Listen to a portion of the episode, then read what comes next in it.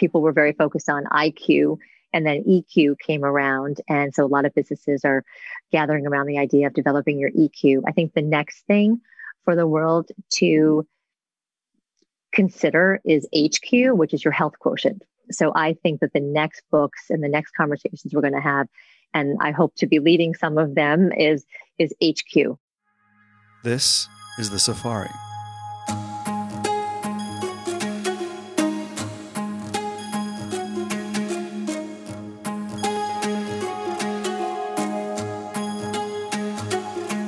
The Safari is a tour around the consumer, brand, and retailing industry. And we have the great privilege here at my company, Traub, to really be exposed to many of the great minds of the industry who are forming and shaping the future of many different parts of the consumer brand and retail world. And I felt it was quite interesting for us to be able to not only learn from all of those people as we do every day, but uh, memorialize it into a podcast, which could then be shared with many of our friends and clients, and, and you, obviously, the listener. Welcome back to the Safari. This is Morty Singer speaking. And as everyone is in dry January still and focusing on their health, uh, we wanted to bring someone to you who is the founder and CEO of Physique 57, Jennifer Vaughan Maanavi. And Jennifer is quite a wonderful entrepreneur who has a finance background uh, and then became an entrepreneur. Uh, and Physique 57 is now a global business. It started in New York City and they have studios all over the world and have really built a great brand uh, focusing on people's health and wellness and um, it's something that uh, is on top of everybody's mind these days. So let's get started. Jennifer, thank you so much for doing the safari with me. Thank you for inviting me. It's a pleasure to be here. So I, I, think it's quite wonderful to start with your quite unique background. While you have this incredible company, Physique 57, and it's become a global uh, company that has studios all over the place and started here on 57th Street in Manhattan. Um, but you started out in finance, and this is sort of a theme on this podcast, which is that, you know, the people have a, a lot of left and right brain that we seem to find ourselves speaking to. So speak a little bit about your kind of rather interesting, maybe circuitous path to owning um, a, health and wellness fitness studio company, um, and then talk a little bit about, of course, uh, Studio 57 itself and and what it is. Sure. So I, growing up at around the age of two, I started dancing. So all through my my younger years and even through college, I danced quite a bit. And as a result, I was physically fit and always interested in movement and not so much fitness though, because that really wasn't a big a big thing back then. But I was always interested in, in dance, and then I I always knew I wanted to work on Wall Street. So even when I was like in high school, I thought, oh, I want to be an investment banker. So I always had my eye on a more uh, finance based career. So I did. I did that. I worked for 10 years on Wall Street. I worked at Morgan Stanley, Deutsche Bank, lots of big financial firms. And I always had a client facing role, though. So one thing that I realized early on and I think it's a great question for people to ask each other do you want to be front of house or back of house? So I've always been a front of house person and I always liked client contact. And, uh, but, and I really thought I would work on Wall Street for a very long time. In the meantime, though, I transitioned from more of a dance hobby to a fitness hobby. But one thing that I was finding in New York City and was probably all over the country was that there was only two options. There was very big somewhat impersonal gyms, and then very, very small, t- tiny, you know, kind of mom and pop yoga or Pilates studios, and not much in between. And while I was working on Wall Street and while I was exercising, I just kept thinking there's got to be a better way. And I stumbled upon this amazing exercise method, which is called a barre method, which the only aspect of the bar is that's your main piece of equipment. It's not ballet exercises. It's, it's not ballet, but you are doing dance type of exercises using a bar. And that's where what's now very popular is this barre technique that is actually like a global phenomenon. And so I was taking barre exercise and working on Wall Street.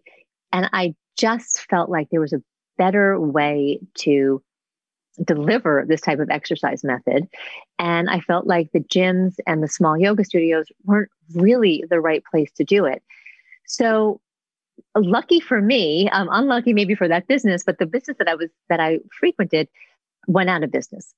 And Morty, it took like 48 hours for me to think that I should probably leave Wall Street and go recreate that type of exercise method, but in a much better environment, in a more intimate and engaging environment. And this is before boutique fitness was even a word. This is before wellness was a term. We were the first people to sell Lululemon in New York City. I mean, this is really early days. This is 2005. And I partnered with the top instructor at that barre studio. And we, it took us really only like two months to start this business. And so we really thought about the customer experience and what we were delivering was this exercise method, but the business wasn't really about that exercise method. It was about delivering strength and confidence to women in an intimate and engaging environment. And that's that's how I got there. And, and so Physique 57 started on 57th Street. And my idea was to bring this form of exercise to the focal point of New York City at the time. And there were very few, I still think there's very few exercise studios in Midtown Manhattan. But the idea was that I wanted to be in a location that you could get to by subway, by bus, walk from your office. My target market was a 28 year old banker. And like, where, where can I get the most of those people? And we opened on the eighth floor of an art gallery building. So it was almost like visiting a friend's apartment or something. And I just said, I want to go to the center of New York. I want a really intimate, nice, high end experience and I want 28 year olds to come. And that's Physique 57. and since then, we have, you know, um, upwards of 10 studios in four different countries. And it's, we have a very strong online business. That was kind of the front door that I wanted to the studio to be there. So you know, it's interesting hearing you talk about the fact that you're not really in, in the in the barre method or technique business. You're in the strength and confidence business. So uh, unpack that a little bit. And it's interesting to hear an entrepreneur speak that way because oftentimes we we companies always think they're in a line of work when they're actually delivering a feeling or an idea. Um, expand on the role of of wellness, but also the role of what you bring your customers to their life and how you think it delivers uh, that branding, which is incredibly important. So when I was when I became a fitness addict again in my late 20s, what I was realizing was yes, I had lost some dress sizes and yes, I felt physically fit, which was nice. But the real byproduct that I found, and this is when I was an associate at Morgan Stanley, was that I just felt more confident and I felt stronger. I was sitting up straighter. I was actually talking more in meetings. And, and keep in mind at the time, my department had 70 people and only 10 were women. And I was also one of the younger women. So it was, it wasn't natural for, for someone like me to be that vocal or active. And I just like, this is really interesting because not only do my muscles feel stronger, but my mind feels stronger. And I just feel better. I'm like Jennifer Uh, like times 10 in, in, so many different ways. And that's what I was trying to capture when we started our, our, our, new business. Wasn't, yes, I mean, there's a bicep and tricep aspect to it for sure, but this is more about strength and confidence. And one thing that I did, which was a big move and risky, two things. One is when I was creating the website, I didn't want pictures of girls in bikinis. I didn't want biceps and triceps. And what I did was I purchased an image used at a John Galliano fashion, uh, a fashion shoot that he had in Paris. And I purchased that and we changed it up a little bit. But in 2006, my website page was a, an animated picture of a woman in a black dress. And that's what I was selling. I was selling this beautiful woman in a black dress with sunglasses on and she looked like she had just been to a party. She actually looked a little bit too much like she had just been to a party, so we had to make her hair look a little bit neater. she looked a little bit like a hungover person, but we we just refined her a little That's bit. Galliano for and, you. Yeah, exactly, exactly. And so we made her a little bit more professional, and that for years was our homepage. And then number two is looking at PR firms. I went to the usual suspects and they were also pushing this bikini lifestyle in California and all this you know beautiful bodies. And I thought this is just not working for me. So instead I went to fashion PR firms. And I said you know and I was thinking that in fashion and I didn't have any experience in fashion but my my guess was that those designers are also selling confidence and you're going to look good in this outfit and you're going to feel better in this outfit. And so I went to PR firms in the fashion industry and I said, I want you to do for me what you do for top designers.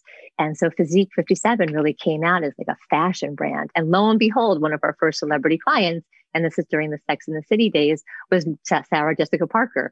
So it, it just, it worked. So I thought of fitness as a lifestyle enhancing vehicle not as a way to be, and I still don't look at it as a way to be skinny. I mean, of course, it's nice if you fit into your clothes, but that's not really what this is all about. Mm. And I really think that's where the wellness industry is going. And that's very, very exciting to me. And I think that's actually accelerated during the pandemic. So we and I I actually do not teach exercise. I still don't know much about exercise. I I have my my, my co-founder is the exercise expert and she is responsible for the all of the content and she does an amazing job. And and my job from the ceo and uh, take a big part in the marketing and the branding has always been about making women feel stronger making women feel better and being in love not just loving our clients but really being in love with our clients and helping them just to feel better about themselves every day. And it, it just happens to be that right now we do that through physical fitness. So, listening to you, it doesn't really sound like I'm speaking to a former Morgan Stanley associate uh, or VP. Um, do you have a natural um, marketing instinct, do you think? Or did you go to school somewhere to get that? Or how, did that come about? Because you you don't sound like someone who's a sort of wildly left brain person only. You sounds like you've knitted both of those sides together, which again is a theme around here. Um, tell me about that. How did you sort of follow your instincts as an entrepreneur in marketing when you, it sounds like, didn't have any training in it? Well, thank you. Um, well, I went to Columbia Business School, and back then it was still very much a, a traditional business school. It's evolved in, in many ways. And at the time, it was mostly finance based, which was fine. And then you had these, what we would call like fun and soft electives, which were entrepreneurship and marketing, global communications. And I just loved those classes. And I think I was like the only one at the time who liked all those classes, but I loved entrepreneurship. And it was really, I, it was an elective and I almost didn't even know what it was. And I just loved entrepreneurship. And I've gone back and spoken many times to the entrepreneurship classes. And I also loved marketing and I love global communications. And I, I, but I, when I left, I is when I went to Morgan Stanley. So I, I still didn't use any of those tools but I always had them in the back of my mind. And I and I really just came alive when I started on this fitness journey and thinking about all of the ways that it could be marketed better and branded better and we could communicate with women better. And i just like couldn't help it. And i would walk down the street and just think like this fitness industry is not right. It's just not doing its job. And it just became this like i just became this uh, ambassador of women's fitness. And I just think sometimes you don't know what your skill sets are until you're you're put in that place. And whatever you kind of think about before work and after work and become sort of semi obsessed with might actually be the direction you should go in professionally. Yeah. And so the, your success, therefore, presumably might be attributed to by yourself to that linking of the, your sort of different parts of your ability, maybe, and and so speak a little bit about you know some of the key factors um, that sort of contributed to the success, and obviously, um, you know, everyone likes to think that success happened overnight, uh, or ten years overnight, maybe. Um, so talk about some of the things that um, that, that, that got the expansion from you know 57th Street to having studios all over the world. Uh, one thing, so this is uh, 2006 when we when we opened. So one thing that was different than now is it was before Facebook. It was flip phones. It was you know mostly email marketing that people did and press. So to be in a magazine was a big a big deal, and we were lucky to have landed Vogue magazine after only being open for two months. So that was big. So there's there's a couple things. One was the press that I had mentioned, and because we followed that fashion path, we were in magazines like W magazine and Vogue, which was better from a demographic standpoint than being in Shape magazine and some of those other mag- like self those those were those were great, but those weren't exactly my client my client um, focus. So being in Vogue and W and, and fashion magazines was a huge hit for us. And that also attracted celebrities, which was fantastic. So that was a big part. But the other part was knowing that at the time there weren't that many vehicles for marketing like there are now with social media. So word of mouth was a big deal. And what I did, and we were also just, we started off, we were self funded and we didn't have that much money to, to, even spend on marketing. But what I wanted to do instead was spend money on training and the product. So what, what I didn't spend on marketing, I spent on the product, knowing that the better product we had, the more likely we would have word of mouth. And that was really, really important. And I, and um, 80% of our clients were coming in through word of mouth. Yeah, you know, that's called, there's another word for that, which is a, the technical term for word of mouth is quality hyper efficiency. Have you ever heard that? I love that. I love that. You know, yeah. that is that is great, and that it's a stupid really... term if you ask me, but there we go. word of mouth. Yes, word of mouth, and what I wanted people to do, and this is again going back to when people were going to offices. Like my my goal was to have a woman go back to the office and talk about Physique 57 and have her friends sign up. And and one thing I had researched at the time is that you are six times more likely to follow the advice of a colleague than a friend. Now, why that is, you know, I've, we could talk about that on a whole other podcast, but people find more commonality in the activities and the recommendations of a colleague. And I really just doubled down on that. And we started with corporate partnerships. Bank of America was across the street, Goldman Sachs, Citibank, and and just really grew the business from word of mouth to people you work with and again, that 28 year old, which is still like my favorite age to market to for so many reasons. And the average age ended up being 33, but you had to really attract a 28 year old for them. To, to, at the end of the day, it was a 33 year old who's our average client age. But it, uh, I was just obsessed with that with that age group. I wasn't 28 at the time, but I was really really, really focused For forever 28. We're, we're, always 28. I know. I feel like I'm 28. there we go. So do I. The, so the um, so the interesting thing, and I and I, at this recording, um, it is January 2021, and of course, we are sort of hopefully coming out of this uh, strange time uh, of the of the global pandemic. Um, and there's always going to be a, a pre-pandemic and a post-pandemic uh, discussion. Uh, how do you feel? And I don't want to dwell too much on it because people have had enough of, of talking about this, but it's it's obviously vital for your business and pretty much every business as to how one conducts oneself. I know you've pivoted into uh, many different areas. I think we've all pivoted. Pivoted, pivot, other than you're on mute, is the most used word uh, of of the last uh, year. And so, um, what do you what do you attribute to your ability to change, to adapt, uh, and what do you think is going to stick around? And and what what are you looking what, what you're staring down the barrel of the next few years. What do you what do you think is going to be the norm as we come out? Yeah, I think that, and and and I, I at this point, I think many people agree with me. Uh, there, there's one thing I think that I, I don't know has been talked about that much, but the first thing I'll talk about is what has been talked about a lot, which is this hybrid idea of fitness. So I, I do believe for as, as long as they, the eye can see, individuals will now do in-person fitness as well as virtual. So yeah. we and, and we actually started our on-demand business multi-channel with a fitness. content uh, yes a multiple but i think there's even more than multiple channels i think there's more channels than people even think there could be so we started doing on demand back in 2012 so we actually started building up our our fitness library fitness content library in 2012 so we have had a growing subscriber base for going into nine years at this point. So we have a pre-recorded library of 350 videos, I think, at this point. So we we already knew that there was a big uh, demand for that, and that continues to grow. And that's actually in very different parts of the country that grows. So that's one client base. And then what we saw from our studio client base is that they like the live classes that are similar to what they experienced in the studio.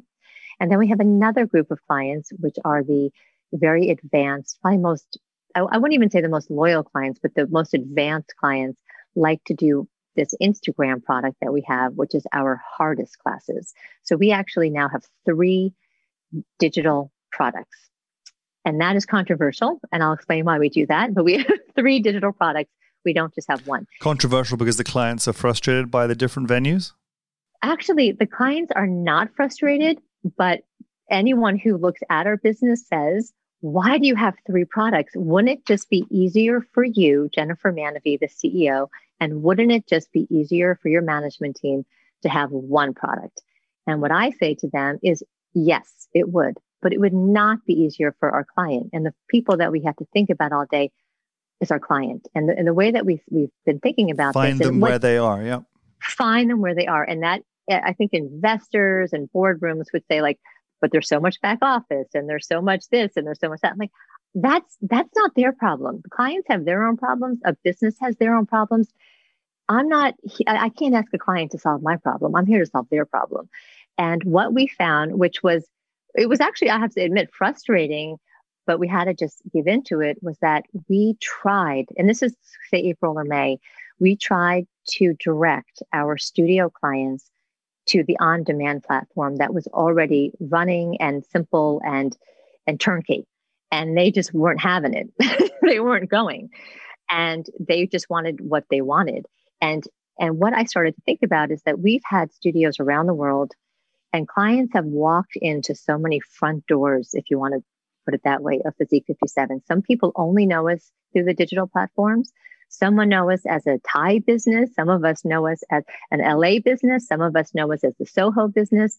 And how they got to know us, and really what, how, what I say, what door they walked into was the was the room they wanted to stay in. So our most advanced clients who were taking our top instructors and doing really really hard workouts wanted those instructors and those workouts, and they found us on an Instagram channel that we have kept all this time and they uh, they only do this Instagram paid platform. Then other clients wanted the live classes with their favorite teachers, yep. so we created with our with our POS system. Uh, we, we didn't do Zoom. We never went to Zoom, but we used our own POS system to create this live class experience that was exactly like their experience that they had coming into a studio with the teachers that they knew. And then we grew the uh, on we grew the on demand business, but those people didn't want live classes and they didn't they didn't want anything else. So so is it, is the split sort of even those who like live versus on demand? It's almost even. I think. Well, I think the, the only reason it's, it's more skewed towards the pre-recorded is that that pre-recorded product has been around for so long. Yeah. So there's people from all over. Actually, we're in 122 countries. So those people have just stayed with pre-recorded videos, and that's its own mailing list it has its own um, email blast. It has its own content, and they're very happy over there. And then we have a different mailing list and a different way that we talk to our virtual studio clients. And then we have it. It's a small, a small but dedicated group that does a paid Instagram and a product. So we have, and we have different sets of teachers that are on different platforms, uh, pretty much. And so it, it would almost look as if sometimes we're three so it's three different products all within one brand, but but they all have their own nuances to them. And still, like we we have uh, up until a couple of months ago, we would really try to offer the different products to different people, and they're all just like we're happy where we are. Oh, you have to. It, it, there's horses. There's horses for courses, right? So I think what's really interesting listening to you is it reminds me of the famous expression of when the uh, the railroad uh, guys were, you know, still laying track around the country, and they saw these things flying above their heads called airplanes, commercial airplanes, and um, they sort of dubbed themselves as being in the railroad railroad industry versus in the transportation industry, and um, and lo and behold, you know the airplanes slowly took over. You made a comment uh, quite interestingly in, a, in an interview that said, you know, that Netflix is your biggest um, competitor. I think that's got to do with obviously airtime, uh, you know, t- pulling people's attention away. But presumably on Netflix and other streaming services, there are recorded um, fitness uh, routines. Even YouTube, I'm, I'm assuming, is a competitor, correct? Um, mm-hmm. Um, which I think is a refreshingly progressive way of looking uh, at the world. Quite honestly, I think, as opposed to you know, once again, you you, you de- describe yourself as being in the strength and confidence business, but you're also in the media business as much as being in the wellness business. So, um, talk about how you came to these realizations and and other sort of other other things that are maybe tickling you to say, hmm, am I now in X, Y, or Z business, and who are there, these other avenues that are now my competitors? Yeah, so it's a it's a great question. So when I said that Netflix was my biggest competitor at the time, they were not involved with fitness, and what I was finding so interesting was people were you know coming to the office, you know, quote unquote, and talking about binge watching and all these TV shows. And I used to be that people would, I felt like we're talking about their new workouts. I'm like, people aren't talking about their workouts anymore. They're talking about binge watching. And so, as far as how many hours there are in the day, I felt like Netflix was becoming a way that people were bonding on these different shows that they were watching. And that was I mean it wasn't disappointing. I mean that's the way the world works. But I was like, hmm, people aren't really talking about boutique fitness anymore. They're talking about these TV shows, and they were spending like five hours on a weekend watching one show. And I wish people were talking about exercise. Now, fast forward to now, and there's a whole different universe, and I, you can call it wellness TV. And the brands are you know, big media and big data are are getting involved with fitness. So, like Samsung has if you buy a Samsung TV, there's fitness already plugged into it.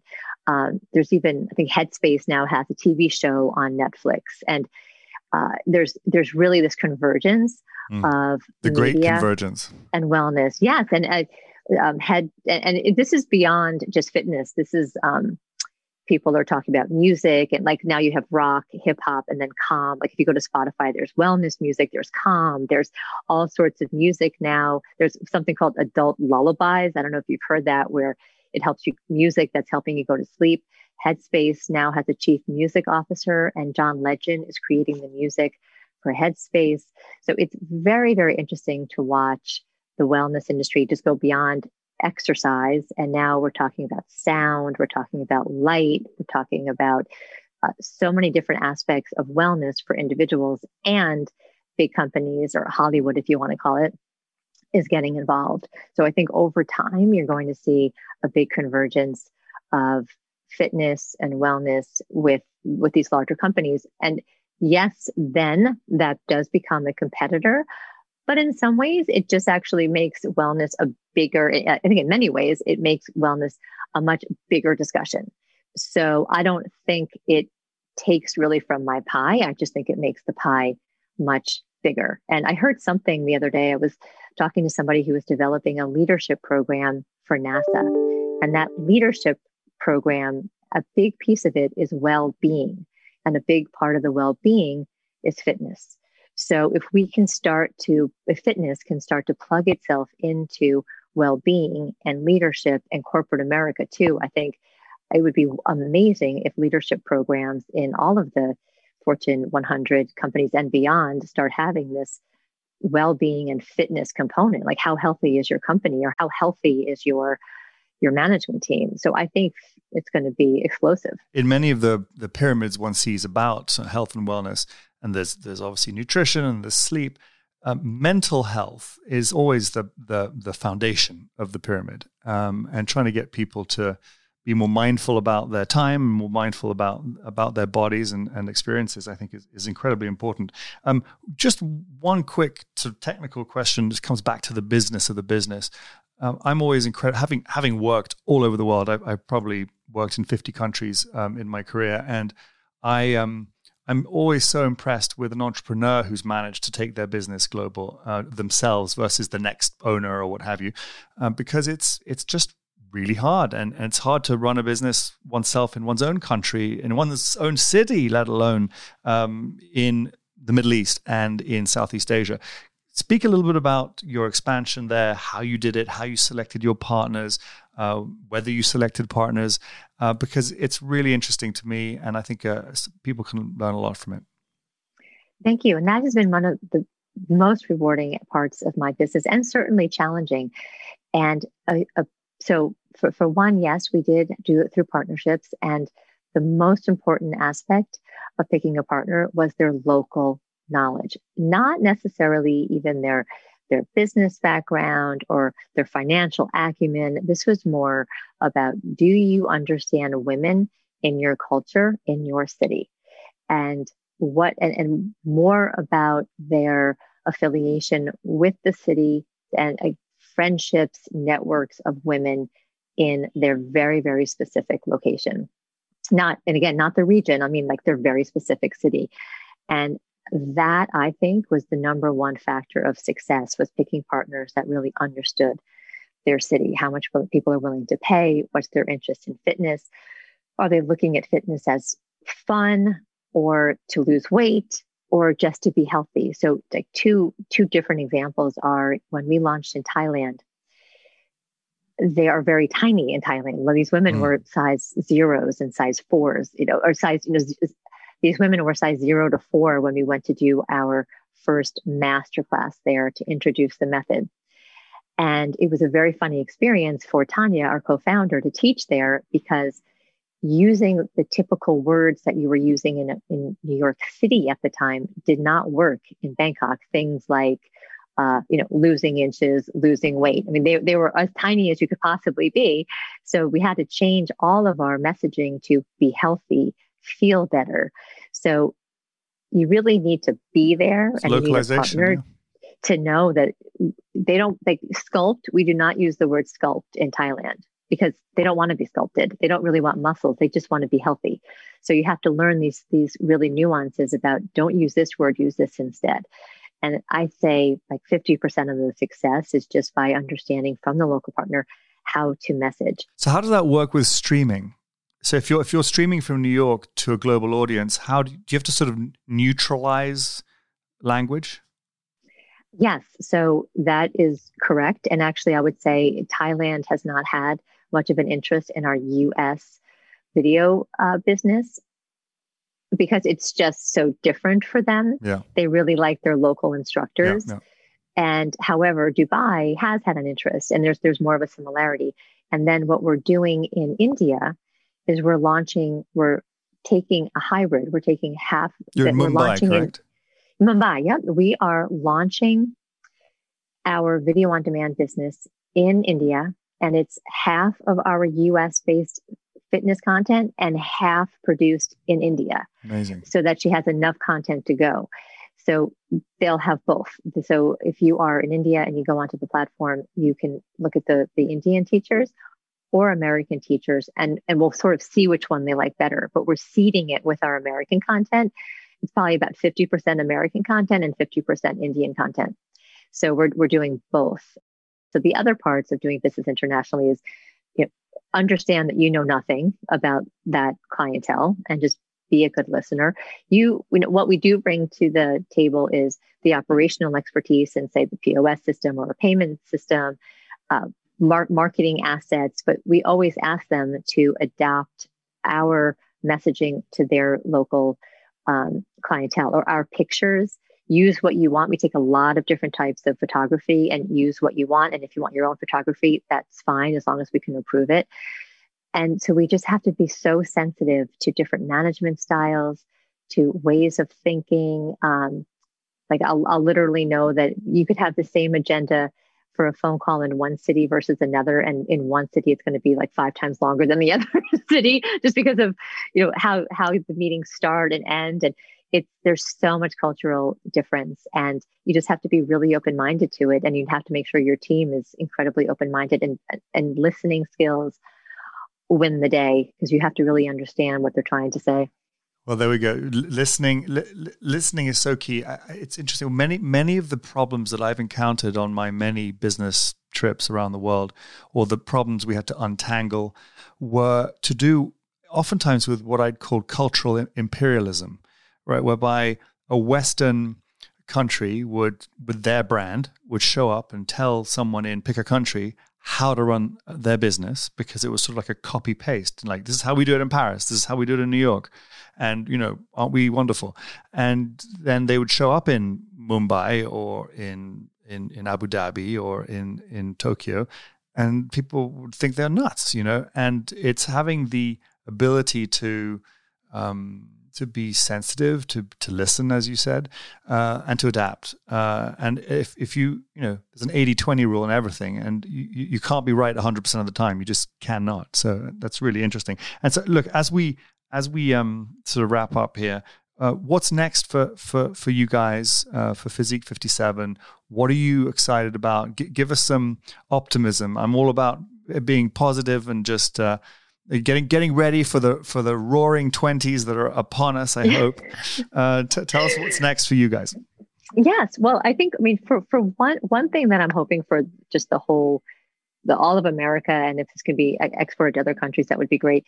And just the big picture. And I, I, one, as you know, where people were very focused on IQ, and then EQ came around, and so a lot of businesses are gathering around the idea of developing your EQ. I think the next thing for the world to consider is HQ, which is your health quotient. So I think that the next books and the next conversations we're going to have and I hope to be leading some of them is is HQ. And I haven't heard people talk about it yet. It's it's an idea that I'm trying to put out into the world. Is let's talk about our HQ, and that could be all things wellness, um, or or call it your WQ, your wellness quotient, whatever you want to call it. But I think that's up next. Um, for physique in particular, we are doing a couple of things. One is we're starting a barre certification program. So there are so many people in the fitness industry that are out of work and this is a great time for them to be retooling and learning new, new skills. So we have started the Physique 57 Academy, and it will start with a barre certification program. What I'm also thinking is that we could create affiliates and have people teaching physique in different places because the bricks and mortar business is sort of questionable now. But I think we could create entrepreneurs under the Physique 57 Academy um, umbrella. So that's very interesting for us. And then, and we still, it's really interesting to me, still after all the after this pandemic we still have a lot of interest coming out of Asia. And yes. the bar barre is very popular in America. It's made its way into England, not necessarily Europe, but to England. And I still have people from Singapore and China reaching out all the time. So I am thinking strategically about how to enter. Uh, we're, we're already in Asia, but enter in a, in a bigger way into the Asian market because the, the barre world is um, is growing there. So you know, so on my mind is everything from just a very big HQ education around the world to actually entering other markets around the world to teach women how to be more confident and do this safe and effective exercise. Good for you. I think I think retail I wouldn't discount completely yet because I actually think um, the the yearning for community is something yeah, that yeah. Um, will will have to come back in retail uh, as one of the venues, and I think that um, you know the Oculus uh, headsets are not going to provide the community that we all uh, desire. And I agree with you. I agree with you. No, I, I, think we'll have studios, and they'll be more social and engaging than yeah, ever. Yeah, absolutely. And I I think that. Um, ultimately uh, what you're doing is just um, it's, it's, a breath of fresh air. It's so lovely to see a company that on, the face of it would have had huge challenges, which of course we all did, but you have managed to continue and to use multi-channel, omni-channel uh, to really um, deliver the strength and confidence to your client that you've done so for, since uh, 2006, I think it was.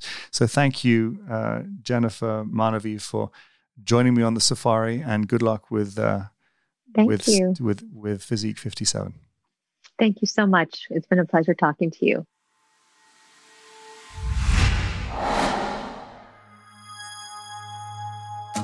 If you want to learn a little bit more about Traub, you can go to traub.io, where you'll learn a lot about everything that we do. If you're enjoying the safari, please do share it with your friends and colleagues within the industry. And please also don't forget to subscribe and like it. Until next time.